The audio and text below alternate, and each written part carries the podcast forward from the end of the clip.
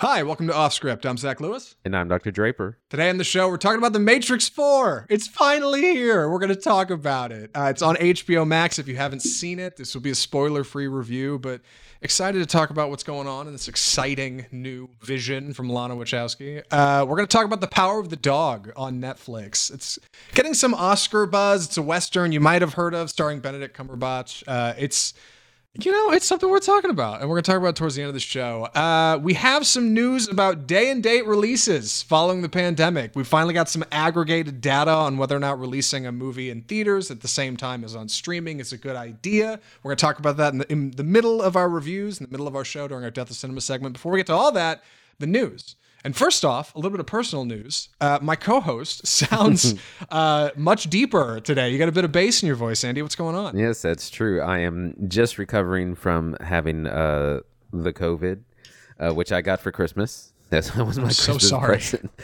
Um, so I yeah I started having symptoms the day before Christmas, and uh, yesterday was my last day of isolation. Um, I got through it. It uh, it wasn't too bad, but it definitely stuck around for a long time. I had symptoms for about six or seven days. You still have ta- like taste and smell. Yeah, yeah, I yeah, I think so. And now, and I'm also still has this lovely deep voice, thanks to lots of con- congestion. Honestly, yeah. Listen, like there's a silver lining everywhere. It's not a bad voice. Uh, any any any hot tips for anybody out there if they get you know COVID? Stay home, do you eat chicken soup. What's your Um, yeah, I mean, I, I stayed at home. I rested. I played a lot of chess online. Um, yeah? uh, you know, drink plenty of water, eat a lot. So I, it, what's really wild is everyone's symptoms are very, very different. Um, you know, my, mine were, you know, I had a lot of headache. I had a lot of sneezing. I was like dehydrated for the first like three, four days. Like I could not drink enough water Really? uh, initially. Yeah. And so like, and everyone I've talked to has, it has different, you know, some more severe, some less, you know, so you, you just, uh, you don't know.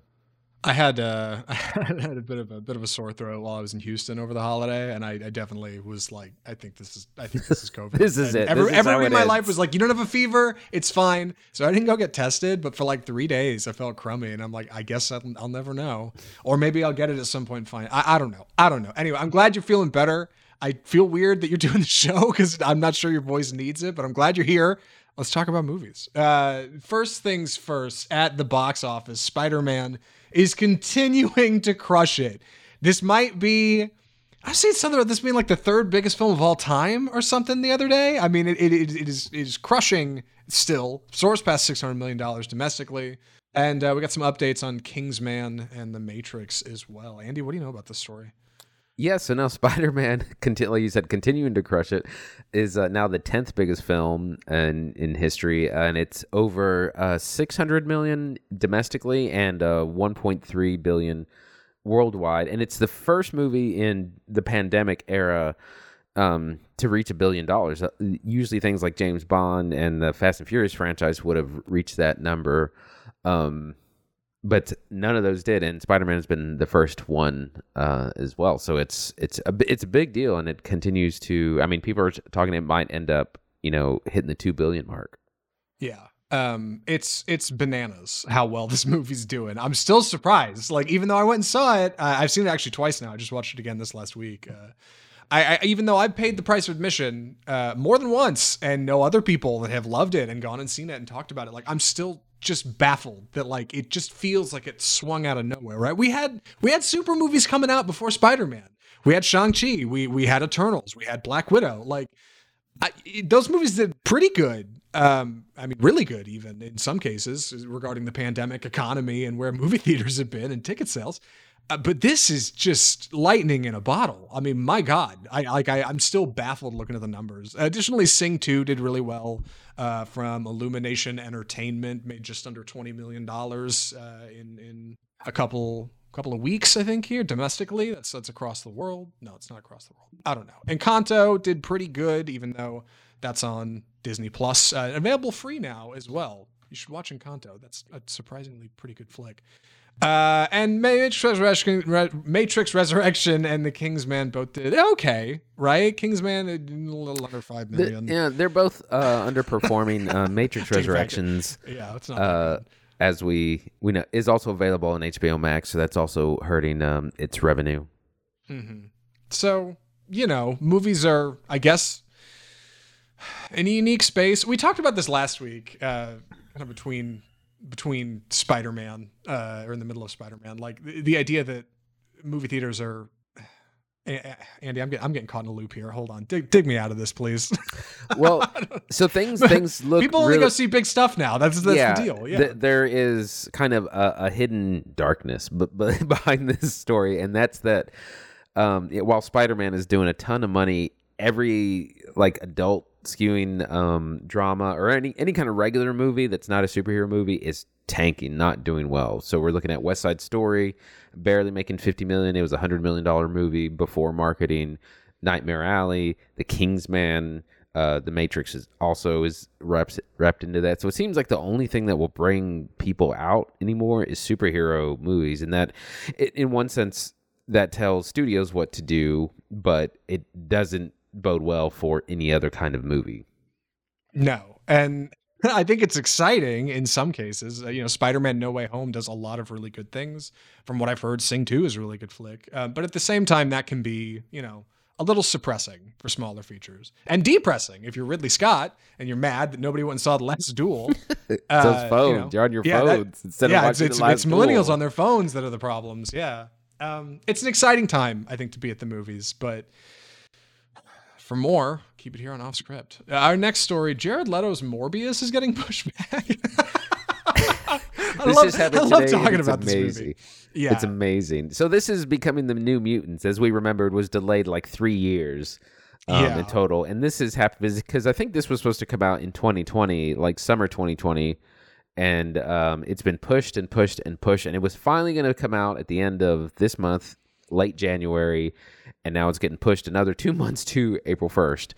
Um, this is largely because of the the Omicron surge uh, in coronavirus cases, which is uh, projected to hurt theater. And it's not just Morbius; a ton of stuff is getting pushed, basically yeah. out of out of the winter window because of this. And again, this is what Spider-Man overshadows like the reality for everything else if you haven't seen the trailer, uh, and you might have because they've been running them for you know over a year now, uh, Morbius does not look like the most confident.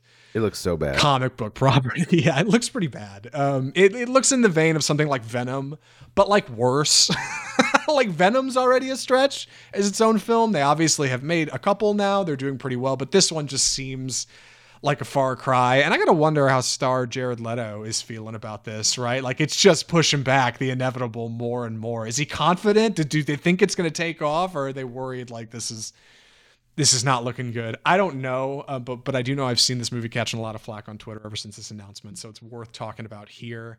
Um, a lot of stuff has been pushed around, uh, and and and Morbius is just a small part of that, and that's that's been a little surprising as well. I think you know here I think I've got the, my finger on the pulse of cinema and talking about Spider-Man being a surprise to me, and then other movies getting pushed around also being a surprise to me.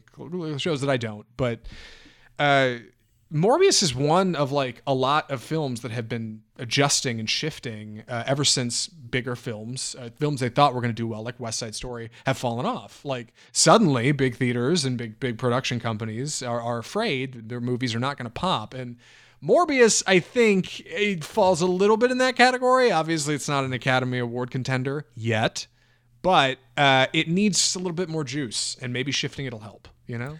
Yeah, I, I mean, I think when when theaters as a whole are doing better, then even less popular movies will do better.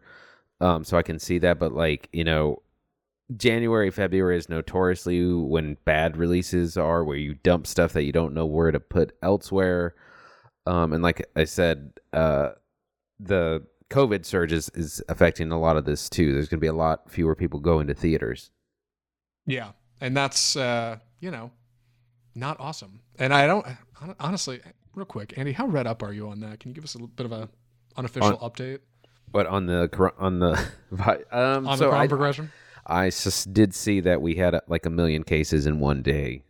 Yeah, uh, awesome. recently, so it's pretty yeah, it's so I can see why theaters are you know gonna move it because it's uh, it's bad right now, and yeah. every like over the last two weeks, like over Christmas break, everyone and their mother got COVID. Like I know, like five people who got COVID personally, including myself. Including, I shouldn't laugh. It's not funny. Like, I might have got it. Yeah, Jesus. I, I thought I had it for a couple days. I still might have. Like, I'm not even sure. Um, you know, not it's it's not awesome. Wear your masks, folks. You know, and uh, if you're afraid of going to the theaters, tune into Off Script, and we'll tell you all about all about what's happening uh, at the movies. With that, we should move into our first review. Andy's graciously agreed to take the summary on this. Uh, I'm very excited to talk about this. I worry we might run long talking about this, so I'm We sorry. might- we might. Um, do we, I guess we don't really have any spoiler disclaimers technically, right? Like, but this is a tough No. film to talk about, so Right. do our We'll, we'll be toe as around careful as we can. yes. Uh, with that, Andy, please take it away. The Matrix Resurrections. You seem particularly triggered right now. Can you tell me what happened? I've had dreams that weren't just dreams. Am I crazy? We don't use that word in here. So this is the latest follow-up by director Lana Wachowski, um, who was, of course, instrumental in the original Matrix and the uh, following two films. This is coming some 21 years after the first film, 17 years or so after the second and third, which were released in 2003. It's been a while. Uh, so where do we find ourselves? So in our in co- kind of opening act, we find Neo is again played by, of course, Keanu Reeves is trapped in the Matrix, and um, but he doesn't really kn- know it. And they have him set up as uh, he's a game designer, and he's and they've essentially turned his life into a video game. He it's very meta. He's made he's his this big game that he's created is called the Matrix, and it's basically Yes. his life.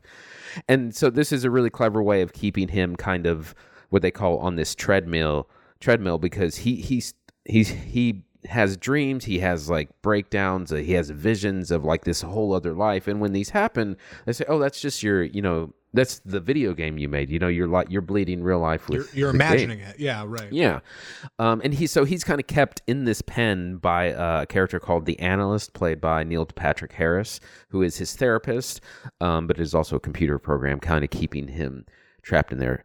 Um, we also meet the crew of a new ship called the Mnemosyne, and a, and a bunch of new characters led by Bugs, um, played by J- Jessica Henwick. She has seen Neo in the Matrix. She know she knows he's in there, and sh- she she's like, "We have to get get him out. We have to rescue him."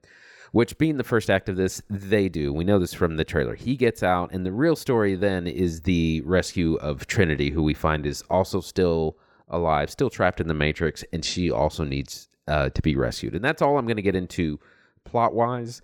Um, this movie is very, very different from uh, what came before it. It's like I said, it's very meta. It's very self-aware. Um, it's commentary a lot on the uh, the current state of film, of nostalgia, of reboots, reruns, a lot of that. Uh, while also being a lot of we get a lot of Matrix uh, fun stuff. We we have fight scenes and and shootouts, all those things the, the other thing this movie does is has it introduces a lot of new lore and new story and lots of new things that have happened within the world of the Matrix, which are really important. And there's a lot to get into, so that's that's our setup. Zach, what do you think? So, The Matrix Resurrections has been divisive. If you've seen uh, reviews, we talked about it a little bit, I think, on our last show when we were talking about uh, anticipating it. It it has a unique score on Rotten. Uh, it's it's currently at a 64% as record as we're recording this, uh, which is you know that doesn't seem good. But what's important to remember ab- about the middle of Rotten Tomatoes, right? The closer you get to 50, is the more divisive a film is. People either like it or they won't. And this is one of those movies. and in a really interesting twist, something I didn't see coming, what I thought would otherwise be a typical remake or reboot or or you know nostalgia cash grab actually turned out to be something really unique uh, like a, a slice of an artist's vision uh, that I, I really did not expect to be as bold and and different as it is. I actually really like The Matrix Resurrections. and it's not because it's actually a well-made movie. It's got some problems. There's a reason it- people don't like it, it for sure. But like if you look deeper at what's going on here, it's actually kind of rewarding. And I and I want to dive back in and find out more. Yeah, so I'm so really I excited to talk about actually when yeah, when I first saw it, uh, I did. I just thought it was okay. I saw it in in IMAX, saw it on the big screen. I thought it was fine. Um, you know, I liked it, but it was just kind of okay. And then I I th- sat and thought about it some more, and I watched. I've actually watched it two more times. So I've seen it a total of three times in like like a week, and. I and I've come to really really like it. And there's a lot of really interesting things that are going on and that are attempted. There's th- and there's also things that go, don't work. Like it has, it's got a lot of problems too. Um, but I have overall like come to really like it. Yeah, Lana Wachowski uh, returns to to write and direct The Matrix Four. Uh, the previous Matrix films were created with her sister Lily Wachowski, Lana and Lily. Um, now it's just Lana, and, and I, I looked into it a little bit to find out where this kind of came from because it's it's odd that we get a Matrix reboot, right? Like, I mean, there's lots of reboots out there, but The Matrix just seems like one of those things that was pretty close ended, right? Like, it doesn't seem like we need a new one. Warner Brothers is big on cash grab reboots. It's just strange that now in 2021, in the age of reboots, here comes The Matrix, right? And what does what does that mean? And and Lana Wachowski created this film um, almost as a response to that idea. Uh, a, a, while back, it came out that Warner Brothers had kind of planned to make this with or without her uh, and her sister. And they were kind of approached as, hey, if you wanted to do another Matrix, what would you do? Okay, well, Warner Brothers is thinking about doing one, and we own the property, so what do you think? You're either on board or you aren't. And Lana Wachowski took the reins and said, okay, yeah. Uh, if now's the time to make another Matrix movie, then I'm going to do it. It's it's it's our thing that we made, and like I want to be a part of that. Lily Wachowski fell on the other side of that. Uh, they had recently had their parents both pass away within like five weeks of each other, and the two of them were handling that grief differently. So Lily Wachowski ducked on the project. She didn't want to return to the characters, but Lana thought, no, I, I can make art here. There's something unique that I can produce. I say all of that to say that the Matrix Resurrections is not in so much like a nostalgia cash grab as much as it is like a critique of nostalgia cash grabs. Uh, very clearly in the writing, in, in in in its very plot, like in its very inception. And that's kind of rad because the Matrix has always been a meta commentary about society, right? That's what it, that's what it was in 1999 when it came Right. out. It was this commentary on cyberpunk and the internet and like information, what it means to truly exist. And in this weird way, like it still kind of is. And it fits the time that we're in right now in 20, 2022 now, but 2021 when I watched this. And like in that weird way, somehow I think it works. Like I, it comes back around to this full circle thing in in in its thesis, in its in its hypothesis that it poses about the world today, which is like, what does it mean to, to to revisit something, to resurrect something, to come back to something that previously was gone? What does that mean in the age of entertainment? How do people consume that? Um, and I love that, and I feel like that's odd enough and meta enough that Andy, I should shift over to you, please. yeah, bring some yeah, realism into this. um, yeah. I mean, there's so many, especially the first act, particularly where where they have Keanu Reeves. He's working at this this game studio, and they want him to make another game called The Matrix Four, Called- which is called so, The Matrix again, 4.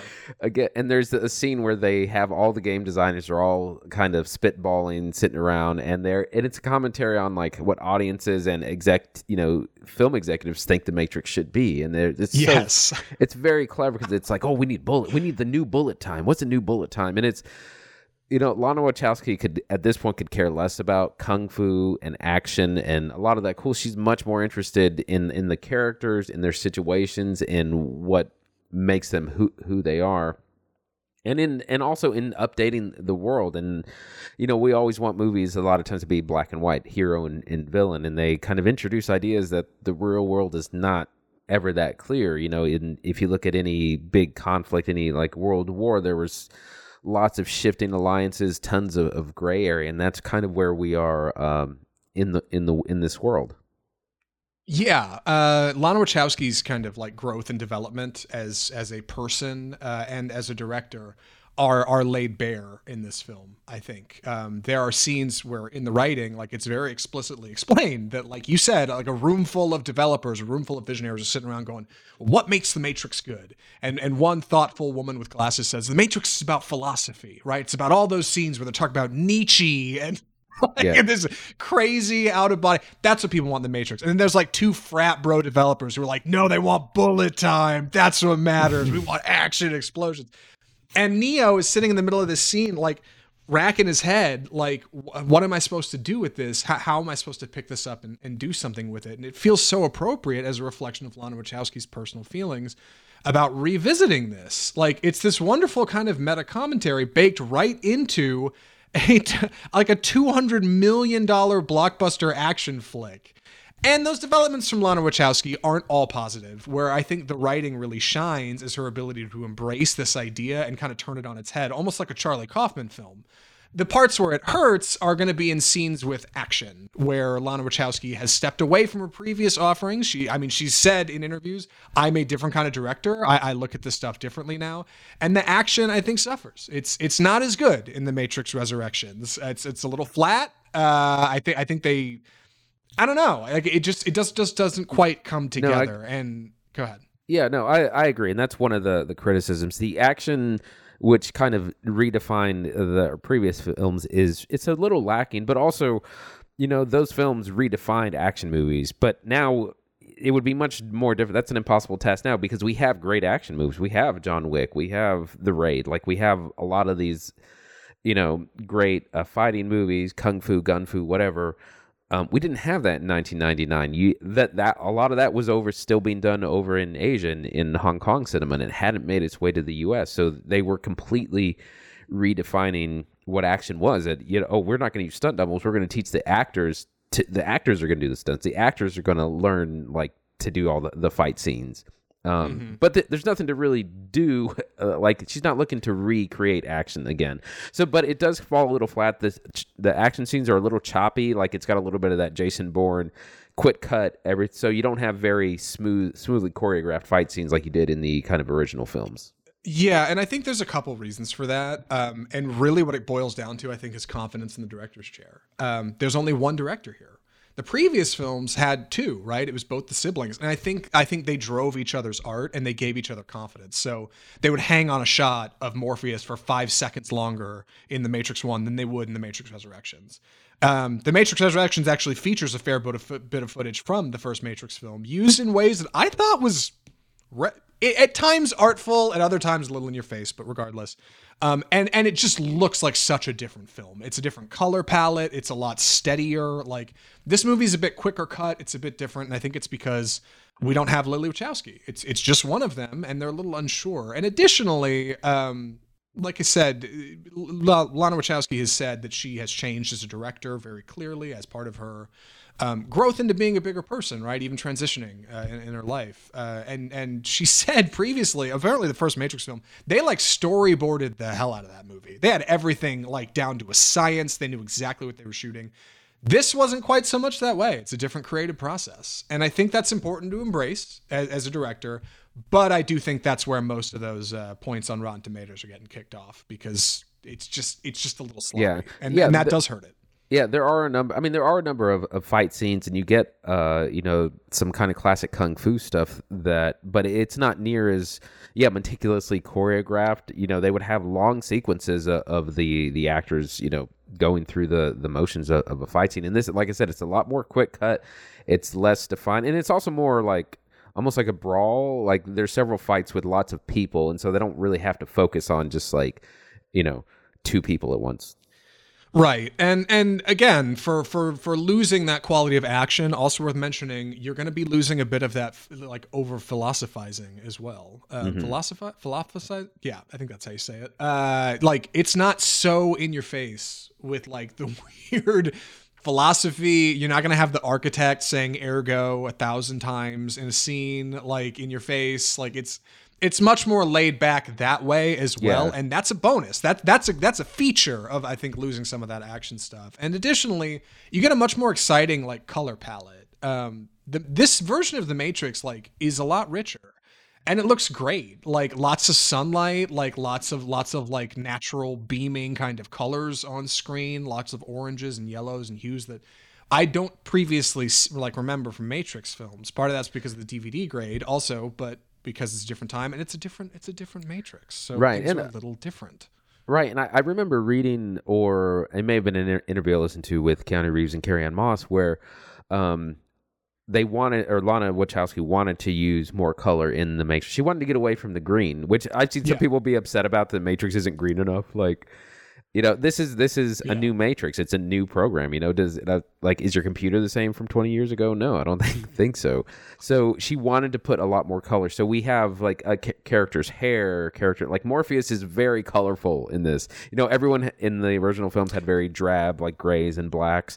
Um, Morpheus uh, is looking awesome. Like he he's got Morpheus has the greatest fits, dude. Like Yeah, he did not have to go that hard. he shows up, blue, yeah. Oh my god. yellow, like Yes, like and and it's Yeah, yeah. interesting be- because it's kind of like you know Neo is trapped again, and they almost say, well, you know, the way we got you out originally, we got you out through mystery and theater. You know, we like I was this crazy, you know, elusive person you were looking for, yeah. but we've already done that. And, but and he's like, no. We got to be a little bit different. And there's there's a really great part where um, Morpheus walks out of this bathroom stall, and he was like, you know, I used to uh, emote and talk, and now walk, walking out of a bathroom stall. That's how things have changed, you know. And there's like that scene cracks me up every time. Um, Yeah. which which I love. yeah it's this unique like in in universe response to the idea of of rebooting something and restarting something and for a lot of people it's too tongue-in-cheek it's too much it's overblown it comes back on itself it's not funny it's not cool it's lame right I don't feel that way. I don't think Andy feels that way either. Like nobody else is doing this, right? Go watch Ghostbusters Afterlife. Like that that is a basically a shameless cash grab reboot. And I like Ghostbusters Afterlife. Like I thought it was a fine movie. But like that's kind of what people expect these days. And then there's this. Like this this entire film, I didn't know where it was going. I wasn't sure what was coming. Like I most of this movie is a bit of a surprise. Uh, it does turn into a bit of a almost like a bit of a heist film uh, at one point because the, you know Yeah. you're, you're trying to heist your way into move, moving around the matrix efficiently. The first film, in a way, was like that, right? Morpheus and friends trying to get Neo out of the matrix, and now that shift to uh, Trinity is different, but I think that's welcome, right? Like we definitely don't want the Force Awakens. Like you don't you don't just want Yeah. A- an exact reboot of the Matrix. That's what I was gonna say. Pe- like we particularly complain about how much Star Wars refuses to ever do anything new and relies so much on nostalgia, and then we finally get a movie that doesn't rely on nostalgia, and people are upset. Um, but yeah, the, but I mentioned that there's a lot of lore. That's probably that's a good thing, but also I think one of the other criticisms I have is there is so much going on. Like this hits the ground running. Like there is so much dialogue yes. um kind like like the the opening scene is kind of a recreation of the opening scene in the original Matrix and uh Bugs played by Jessica Henwick is like she she's British she has a British accent and she's like saying lots of stuff that's really important but it's kind of hard to understand um this feels like three movies in one uh, at times Yeah. like there is so much going on in each section of it it's kind of hard to keep up with and that's um, like I said, I think that's something that is difficult to deal with. You could have simplified it, but it, I also appreciate them putting a lot in it. It's true. Um, by the time our characters are finally getting back to like you know the the the being outside of the matrix, being in the real world as it is, uh, you start to find out kind of the developments that have happened since the the previous trilogy. And a lot of those are smart. Like they they grow the world in smart ways, right? Like we're not just going to Zion again and we're not just fighting sentinels. Like the world's changed a little bit. Like technology has shifted. Alignment of certain machines may not be so anti-human anymore, right? Like there's there's a really cool Gray uh, th- yeah, there's a really unique technology now available to bring uh, programs essentially out of the matrix into the real world in this kind of like reverse fashion. Um, that's kind of neat. Like that stuff kind of works. But Andy makes a good point. By the time you get to like where our characters getting broken out of the matrix and things are being explained to them again, it's just like, oh god, you got to explain a whole other world on top of all this now. Like the the meta of Neo being a game developer who made the Matrix in a world that may or may not be the Matrix, and then breaking out of that to get into like it's just a lot. It's a lot for one movie. Yeah. and it makes a two and a half hour film. At times feel fast, at other times feel just kind of slow. And and I think that pacing could could use a tighten up for sure. Yeah, it also it the the last act is, is also kind of a big complicated heist kind of thing and it, it it eventually started to feel a bit like mission impossible where they Yeah. explain this like a really convoluted plan that they have to do and it's like well while this team is doing this then team b has to do this and then so team person c way off in the back can do like it be it, it feels like one of those films by the end it's gets so complicated Yeah, it it it really does. It does get overcomplicated, and that's you know that's maybe a good spot to start to bring things around. Like the Matrix Resurrections has problems for sure. Like there's a lot about it that can be frustrating, especially if you've got high hopes coming off like the previous trilogy. But I think where it works is in its like ideological presentation of a reboot, right? Like in a way, it answers that in in kind of the perfect fashion for the Matrix. It comments on what that means and what that is and and how we engage with that technology and entertainment now. And like the first Matrix did that too. It just had better cinematography and mm-hmm. it had better action. And this isn't rated as high as the Matrix on Rotten, but it's definitely higher than the Matrix 3. Like and it's it's it's almost as high as the Matrix 2. Mm-hmm. Like this is a pretty fine Matrix sequel all things considered. I think people just got really stoked yeah. to see what was next and they came in with the wrong look. Yeah, well, like Mark Kermode often says, you know, uh, enjoying cinema is a lot about what you bring to it. So if you bring a lot of kind of certain expectations and they're not met, then you're only going to disappoint yourself. It's like this has been compared a lot to the Last Jedi, which I I was like I love the Last Jedi, so I think that, yeah, that's great. That's, but that's a, lot a good people, critique. That's not bad. A, again, a lot of people don't, but they don't because they expected something completely different. Um, so we kind of have that same situation here. I think uh, I think expectations. I don't know. You're right. I, I, think I think it's a management of expectations thing. Yeah. Um, At the same really, time, like yeah. like I don't I don't understand like how you know it's not like they made this uh, heavily marketed. They didn't make this like a big event film like uh you know Star Wars or or Spider Man. Uh, it seemed like they kind of held back on the marketing a little bit, and you know that's fine because it's it's not that they knew it wasn't going to be that kind of event film. Right, and like somehow that that leaves leaves me feeling like it it it does its job in a way that I didn't expect. And like if I can go to the movies now and see something like I didn't expect and be taken on a ride that like I, I wasn't sure where I was going, like that's a good time for me. That's that's a fun time at the movies. Not yeah. for everybody, but uniquely for me. Um, one more thing because we didn't address some performances. Uh, yeah, almost everybody actually, in these movies. Yeah, almost everybody in these movies.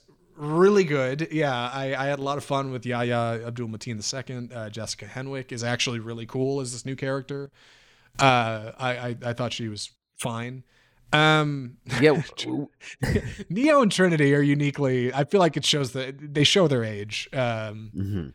and and I'm not sure why that is. I, I, I don't know. I guess they've just been both doing their own things. That uh, Keanu Reeves and, and I mean they're both Carrie in their fifties now. Just, yeah, like, like, you. Yeah. What do you expect? I, yeah, I, I don't know what I expected. They're they're fine. Keanu Reeves feels a little offbeat in a couple scenes. That bathroom scene you mentioned earlier his reaction to Morpheus is like almost comedy. Like it's it's really yeah. odd. I, am not sure what he's going for all the time, but I feel like there's a lot of humor in this movie, and it, I mean, some yeah. of it is like literal, like borderline slapstick comedy, and like I think that's another thing. Like that's not something you expect in this kind of film, and so it's like it, it really throws you off.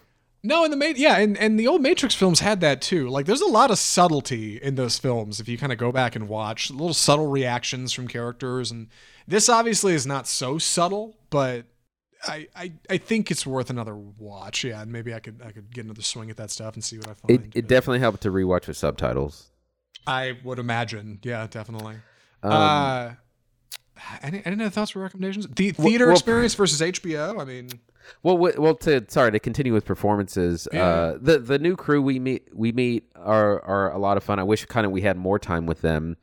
Um, we uh, we said uh, Neil Patrick Harris also, but then I I wanted to get to uh, a character, a, a, familiar character played by Jonathan Groff.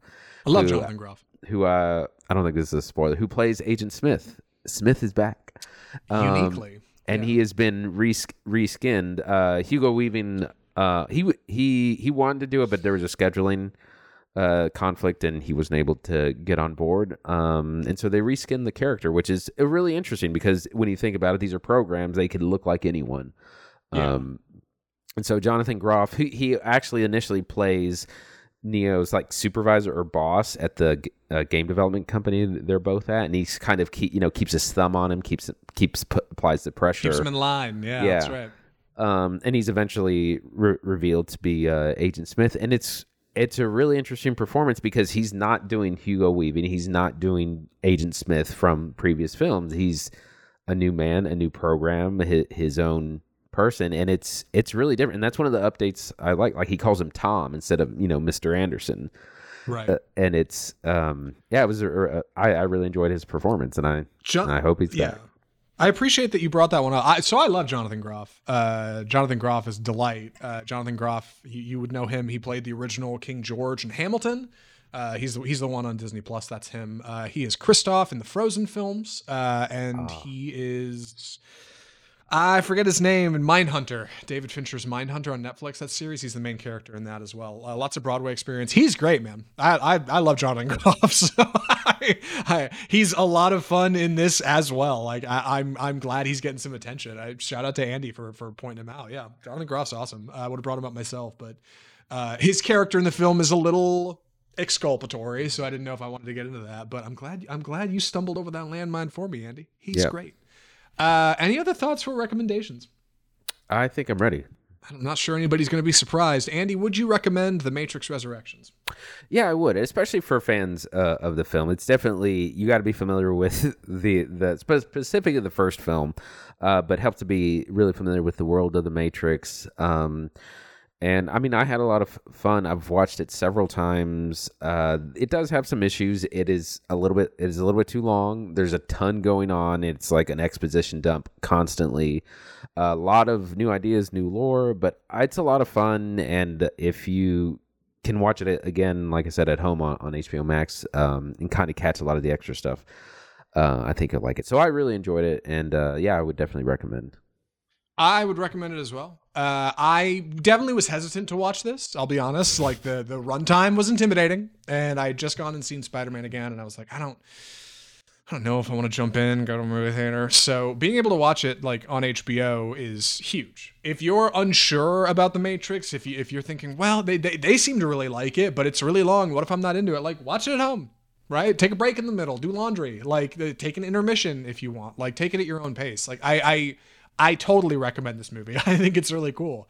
I think a lot of people might watch it and not like it, um, but just don't don't go in thinking, oh, Go this is an going open to be yeah a faithful recreation of the Matrix. It- that's never what it was supposed to be. Like from from from the very beginning, it it, it is very clearly not supposed to be that. So Well, you the other the other thing is like people don't actually want new movies. A lot of times, they really just want to somehow experience the original movie, and the or just turn it up, which is what I think the the sequels did. You know, the Matrix Reloaded has everything is turned up to eleven, like the philosophy, the action, the everything is, you know, kind of turned up as much as it as it could be. And it's like we've already done that, and Lana Wachowski is very much interested in doing things and she doesn't care she doesn't care she doesn't care what audiences want or like she doesn't care what the film executives want or like she cares about being an artist and making her vision mm. And you know I think that's that's what an auteur does, right? Mhm. like that's that's ultimately a good thing. I don't know. I I I I- I'm a fan as as a person who watches a lot of movies. Like I think The Matrix Resurrections is something something really unique. It's not a perfect movie by any means, but like I I'm a fan. Uh, before we move on to our next segment, really quick, uh, Andy, I just got sent an article by a listener of the show on Twitter. Do you want to talk about this real fast? what is it is it Uh, is it breaking if you can news See the stream. Yeah, breaking news. Uh, Golden Globes take place without celebs, press, or audience in attendance. what? uh, not gonna have anybody? this isn't, this isn't surprising because they actually hadn't um they didn't have tv rights with anyone they didn't they they didn't have a a platform to ha- do these awards Yeah. So you know how would you, how would you have celebrities or any, anyone on if you don't have a way to broadcast? Yeah, the 70, here the, the 79th Golden Globe Awards set for next Monday, which is what six days from now. Uh, will highlight the philanthropic efforts. There'll be no red carpet, no celebrities, no members of the press or audience members in attendance. What are they doing? Are they renting It's a hotel be- ballroom? Like it's gonna what be is a live this? stream. It's gonna be a live stream. Oh yeah, on, on an iPhone six from from across the like. Oh god. Are they? I guess they're not streaming anything, right? Probably not. I mean, Wow. okay. that's not surprising. like I said, considering they couldn't get anyone to give them uh, TV rights Uh-huh. uh, to broadcast the show. So if you don't if you don't got TV, why are you how why how can you do any of the rest of it? we will totally be covering this, right? Like you definitely, I definitely want to talk about this on on on the show. Like, Yeah, sure yeah, I always- too. I always enjoy seeing how bad their picks are and how they've and all the movies that they've ignored. Oh my gosh. This is great. Uh, Jamal, thanks for sending this to us uh, on, on Twitter. I appreciate it. Uh, if you want to send us stuff, uh, at Offscript Film Review on Twitter, Facebook, Instagram, YouTube, uh, mail at offscriptfilmreview.com. Send, send in correspondence. We'll talk about it. Thanks, Jamal. Uh, with that, we should move on to our. Oh God, I've done a poor job of hiding this, not being very theatrical. Our Death of Cinema segment, right in the middle of every episode, we like to take some time, or most episodes, to talk about things that are affecting the industry, right? Like maybe things that are hurting the box office or helping. Uh, but typically, in our Death of Cinema segment, we're here to talk about things that are killing cinema, of course, right? So, with that, Andy's got it. Andy, you want to uh, take this segment away, please? It's time for the death of cinema.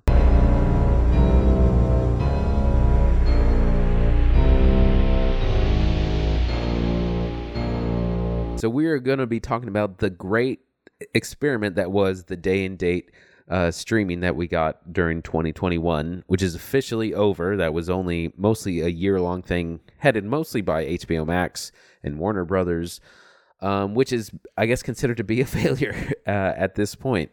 Uh, but it was you don't know until you try, and uh, it was a big experiment. And to recap, that just meant that theaters or films were going to be released in theaters and on HBO Max same day, same bat time, same bat channel, and that people were you could watch at home or you could go to a theater. What this mostly showed is that uh, there was just huge drop offs in box office revenue going into the second week. You might have a good first week, like Black Widow had a, had a good opening first week at the theater and uh, being on Disney Plus, but then the second week, huge drop, like 60%, 67% drop off. And that's been consistent for every film, no matter how big or small or mediocre.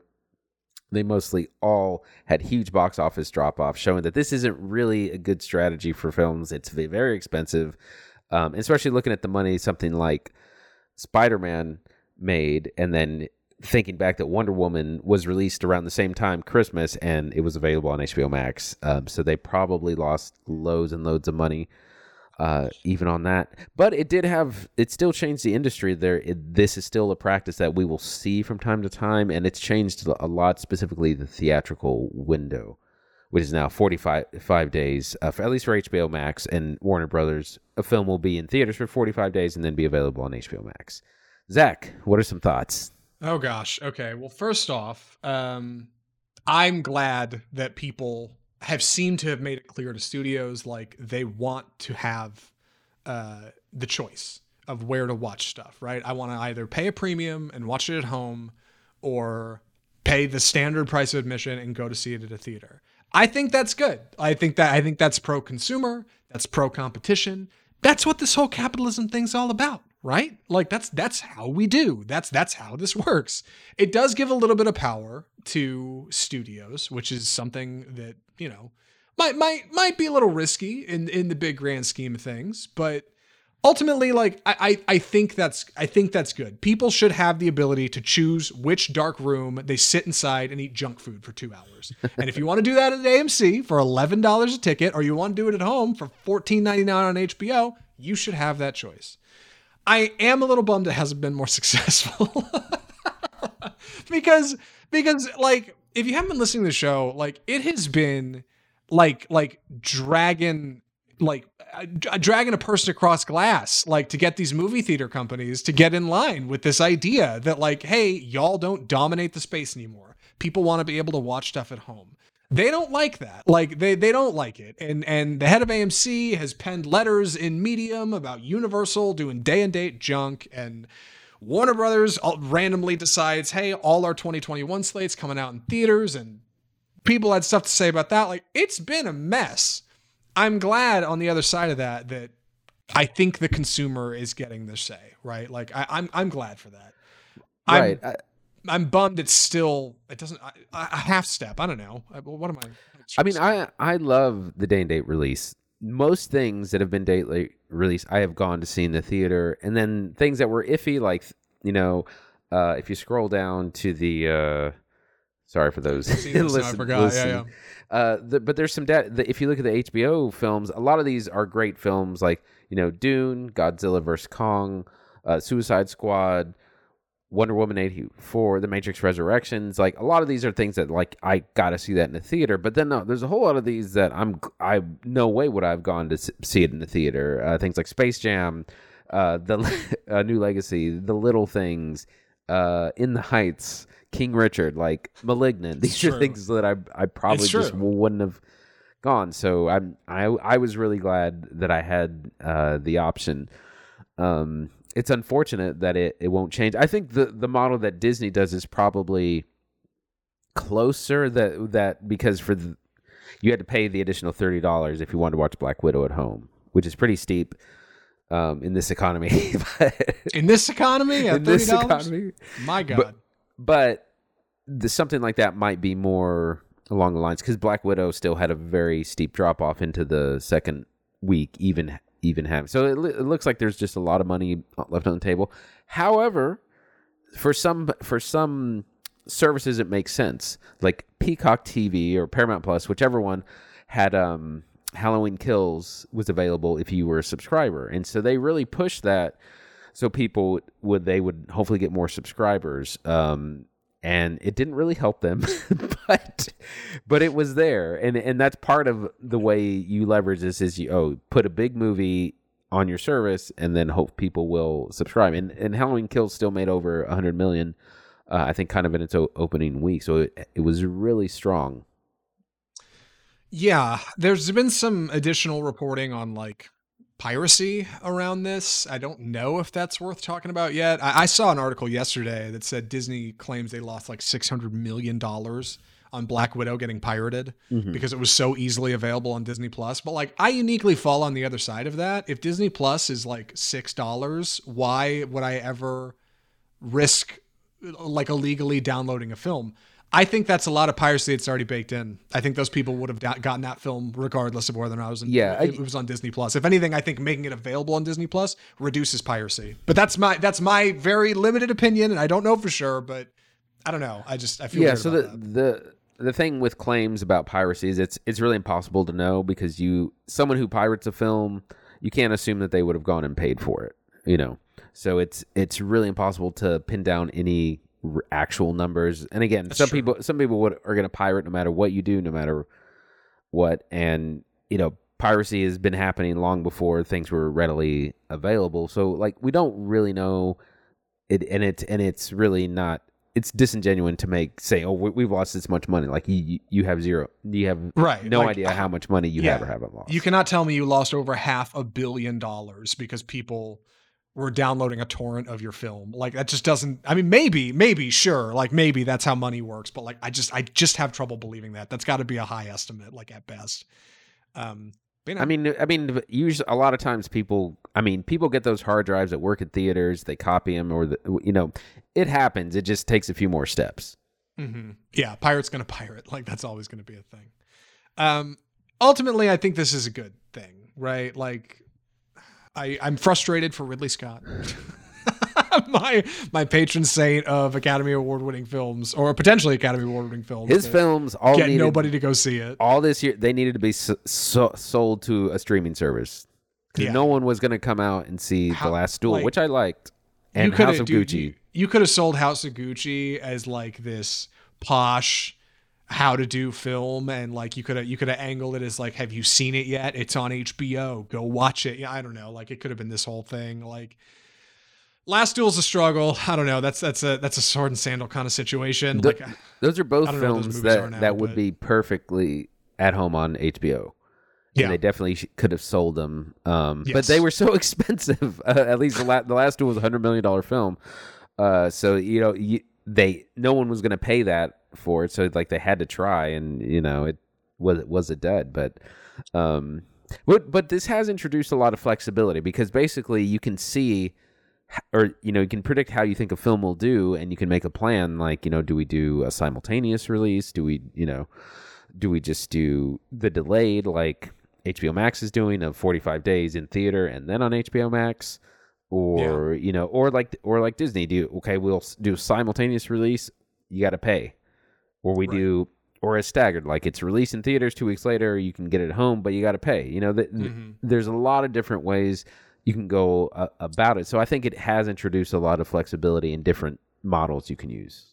It's true, and it may not be as far as I'd like. Which you know, if I had my way, it'd be free movies all the time. Of course, that's not a realistic expectation, but uh, you know, shaking it up and moving the industry around ultimately is a good thing. A, a, a small silver lining in what otherwise has been a really crummy year at the movies. So, Mhm. uh, you know, life's not so bad, I guess. Uh, I guess we should move on to Power of the Dog, right? Oh, one, one more thing before we get there. I, I did want to ask Andy. Just confirmed that like HBO is not doing any of their uh, day and date stuff for 2022, right? Like they're done. That That's- the, right, that is correct. The, what they will be doing is the the 45 day model, so 45 days in theater, which is still better because it used to be 90 it's days. still good. Yeah, right. That's still very It used to good. be 90 Like, I- days yeah. or more before it was showing up on HBO. Um, so 45 days, and then it's available on HBO or slash rental. Yeah, I, I, I, I'll, I'll be interested to see where those numbers shake out by the end of 2022. I know we already have some reflections on that, but like just more immediately, like I didn't hear a lot about like Encanto. And then I saw it when it came out for free on Disney Plus. Not free, you got to pay to subscribe. Not thirty dollars, right? Like it's just on there now. And like it seems like there's a lot more talk about it. Like I feel like I've seen a lot more about it and a lot more people engaging with it on the internet where it's available, right? Like the, the- making these make, making these films available like in, in a more creative medium like online engages conversation more and like that that in its own way drives marketing in a new way in a different way than like you get from just theater buzz so i don't know i'm interested to see where this ends up in a year uh, and if you'll be, if you'd be interested to see too keep it out here on off script for more uh, with that we should move on to god i just have twitter open on the show don't i sure do uh, excuse me I uh, I don't like how blown out my face looks when I have bright articles open on the show because I haven't figured out my lighting yet. Sorry for those of you watching on Facebook. Uh, so I figured Twitter in dark mode would help, and it does. But now it looks like I'm cruising Twitter. Uh, anyway, we should move on to our final film of the episode. I'm gonna be taking the summary on this, so please excuse my clumsy delivery. The movie is Netflix's The Power of the Dog.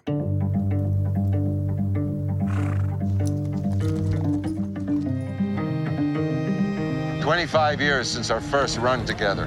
1900 and nothing. It's a long time. So the Power of the Dog is a unique feature. Uh, Andy saw this a few weeks ago, and uh, he encouraged me to kind of check it out. I think we briefly talked about it on the show. I think at one point you you very briefly said you Yeah. liked it. Um, but we had kind of a floating spot open for this week to watch after Matrix. Uh, this was available. Andy had already seen it, and he'd contracted a deadly disease. So I'm glad he's feeling better. Virus, I guess. Uh, I'm glad you're feeling better and you're okay. And, and I didn't want you to have to watch something else. So I figured Power of the Dog would be a great feature to watch. And it has been. Uh, Power of the Dog is about the Burbank family, George and Phil Burbank, two uh, very wealthy ranch owners uh, in Montana in 1925 is the year. Uh, George Burbank is played by, oh God, the guy that looks like Philip Seymour Hoffman.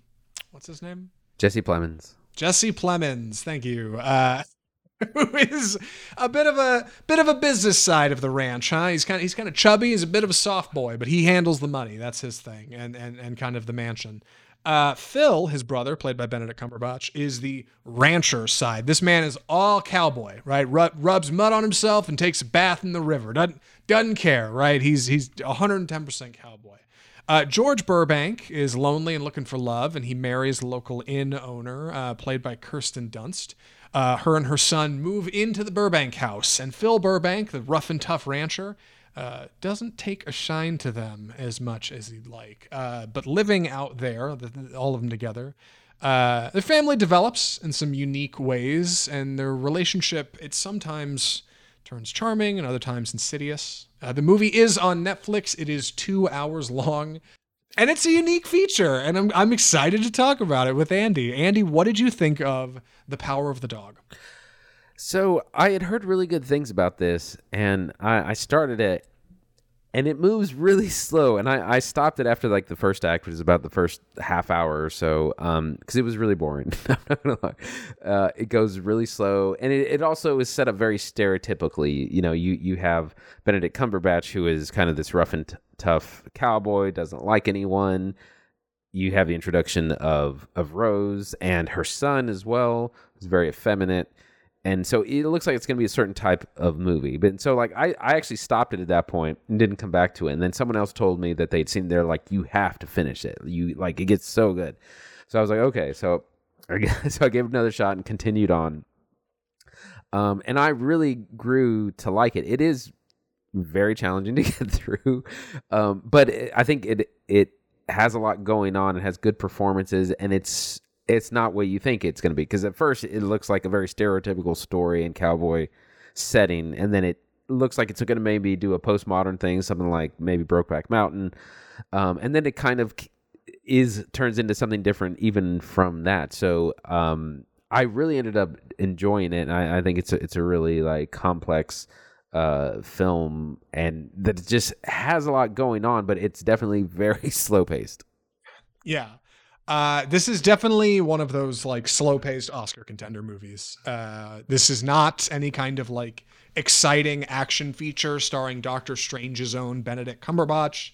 This is not like an exciting indie revival for Kirsten Dunst. Like it's much quieter. It's much slower.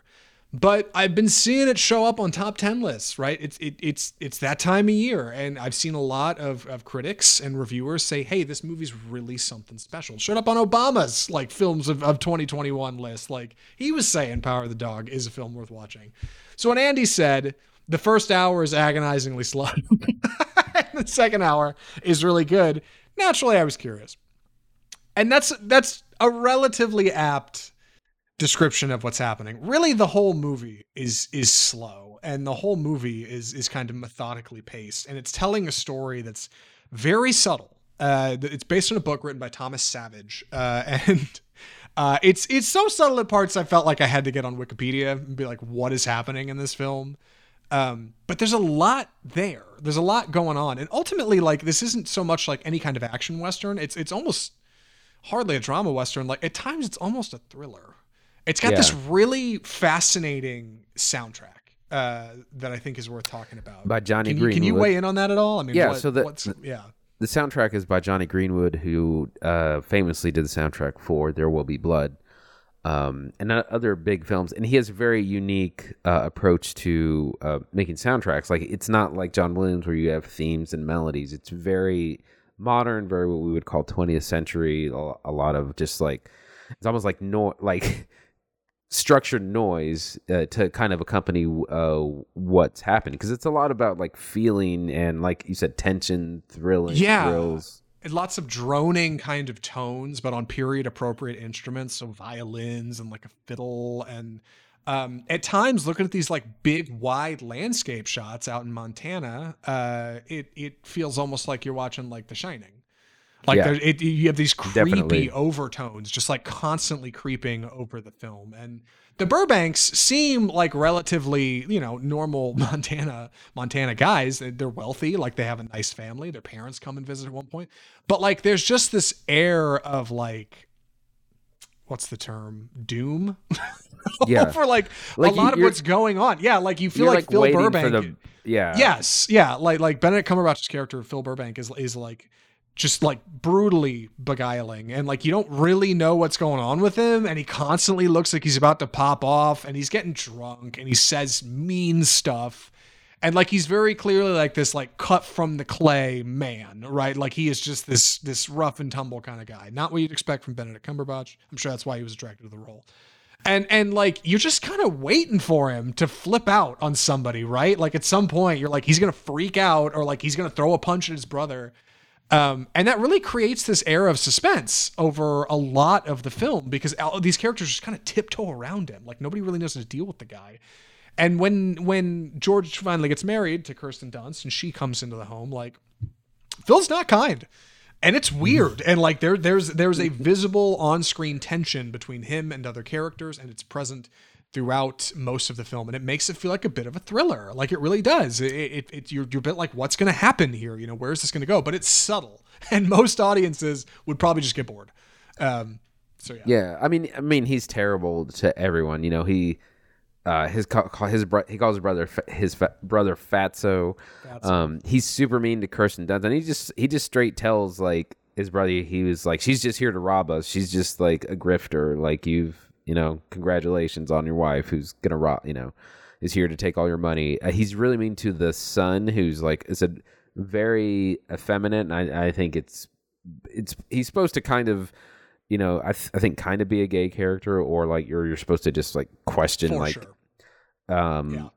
and so you think he and he, who he, he is also very mean to and you think he's gonna like flip out on him and again it, it set up a lot of things that you've seen stereotypically happen in lots of movies but it goes in very very different directions Right. Like you don't have your characters, you know, you, you think of a Western film, you expect a lot of, you know, kind of tropes, right? You're going to have your characters galloping on horses over big landscapes, probably going on some kind of journey, or there's some kind of hero that's ridden to town that's going to save the townsfolk from Black Bart and his gang of ruthless thugs, whatever.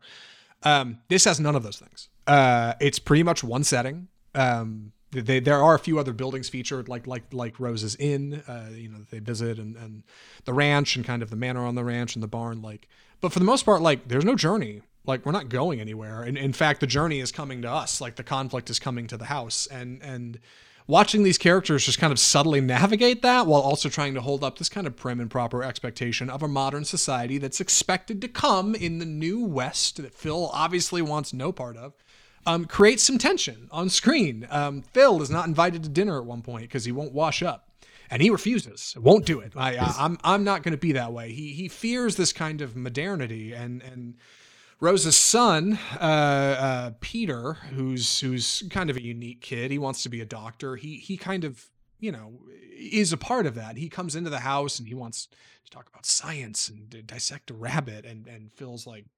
I don't want anything to do with these people, you know. Like you keep waiting for something to happen, um, and it makes for a, a very satisfying third act. Yeah, yes, it absolutely does.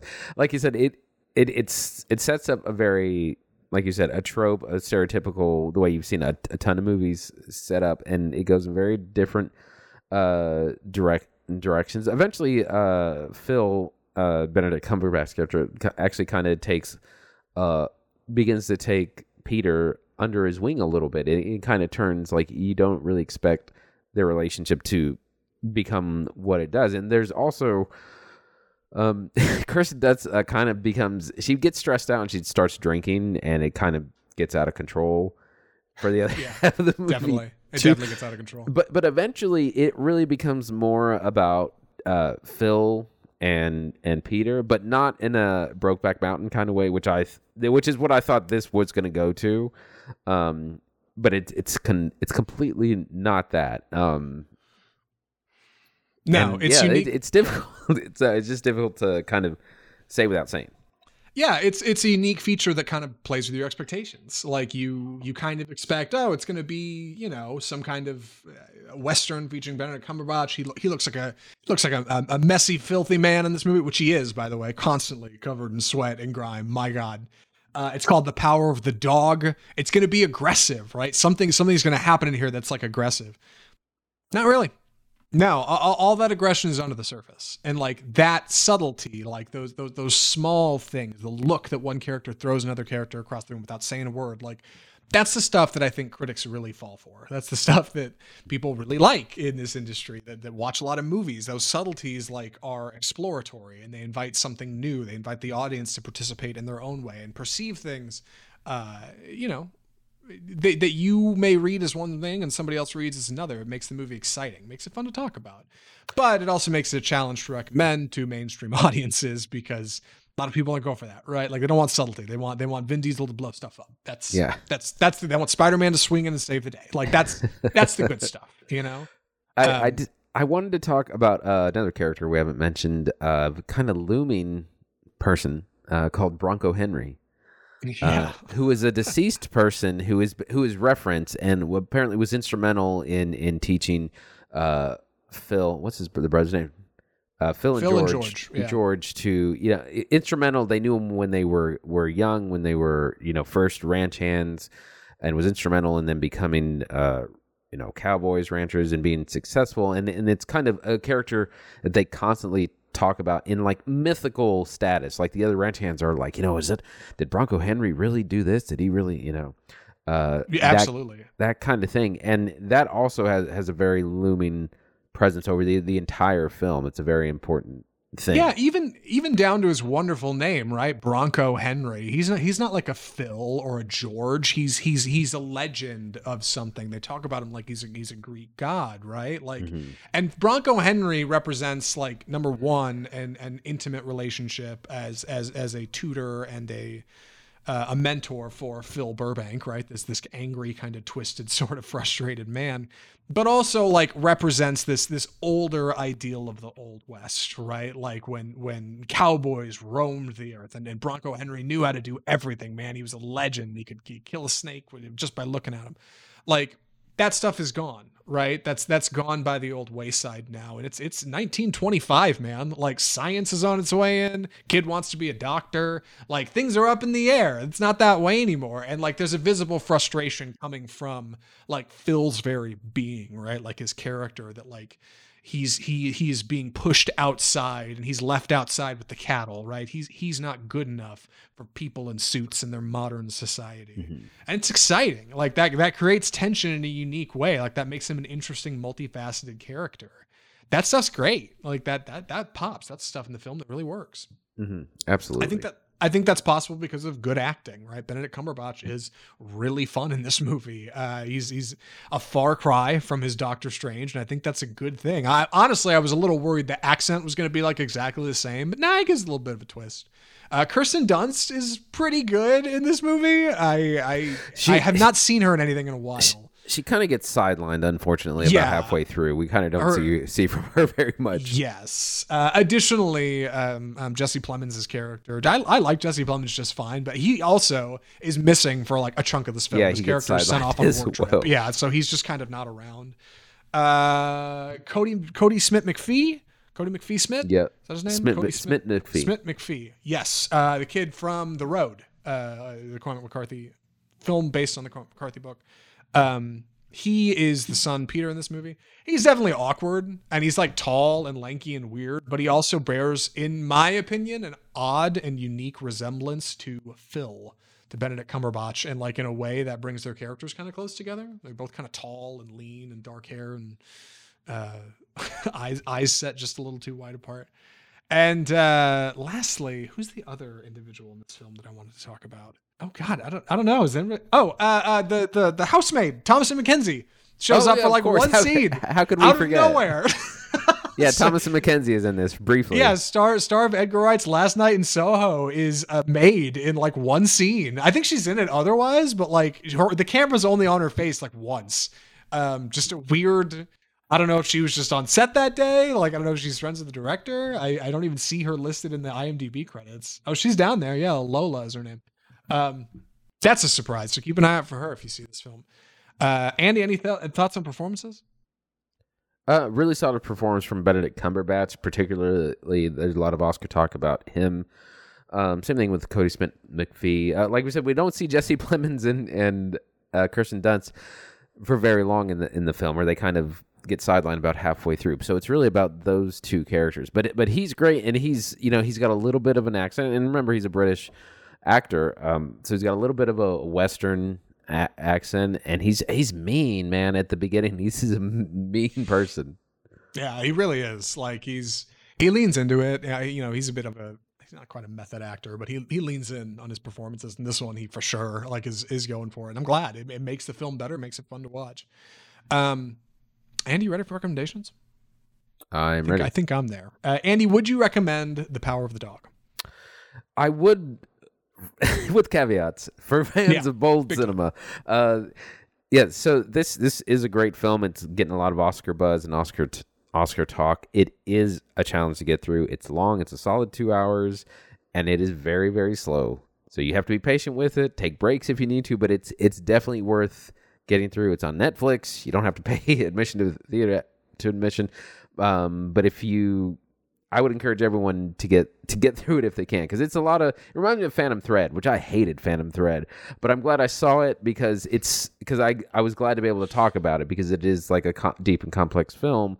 You know, it's like you know having to read the the classic like the Odyssey or you know something like that. Like it's Yeah. it, it's it's homework. It's it's eating your vegetables, but you're gl- you'll be glad you did it on the other side. Sure. I've got I've got to watch Phantom Thread at some point. That movie's on so many top ten lists, and you did not like it. I gotta see what that's about. It's a bit like this, honestly. Uh, yeah, I, I haven't seen the film, but I would imagine it's a bit like this. It is bold cinema. Like if you're if you're not interested in basically sitting for a two hour art house feature where like nobody talks for ten minutes and you get long shots of landscapes and people look people looking somber, probably not the film for you. But I I think this movie's kind of cool. Like I think there's something kind of unique here. It's a really solid performance uh, from Cumberbatch that makes it work.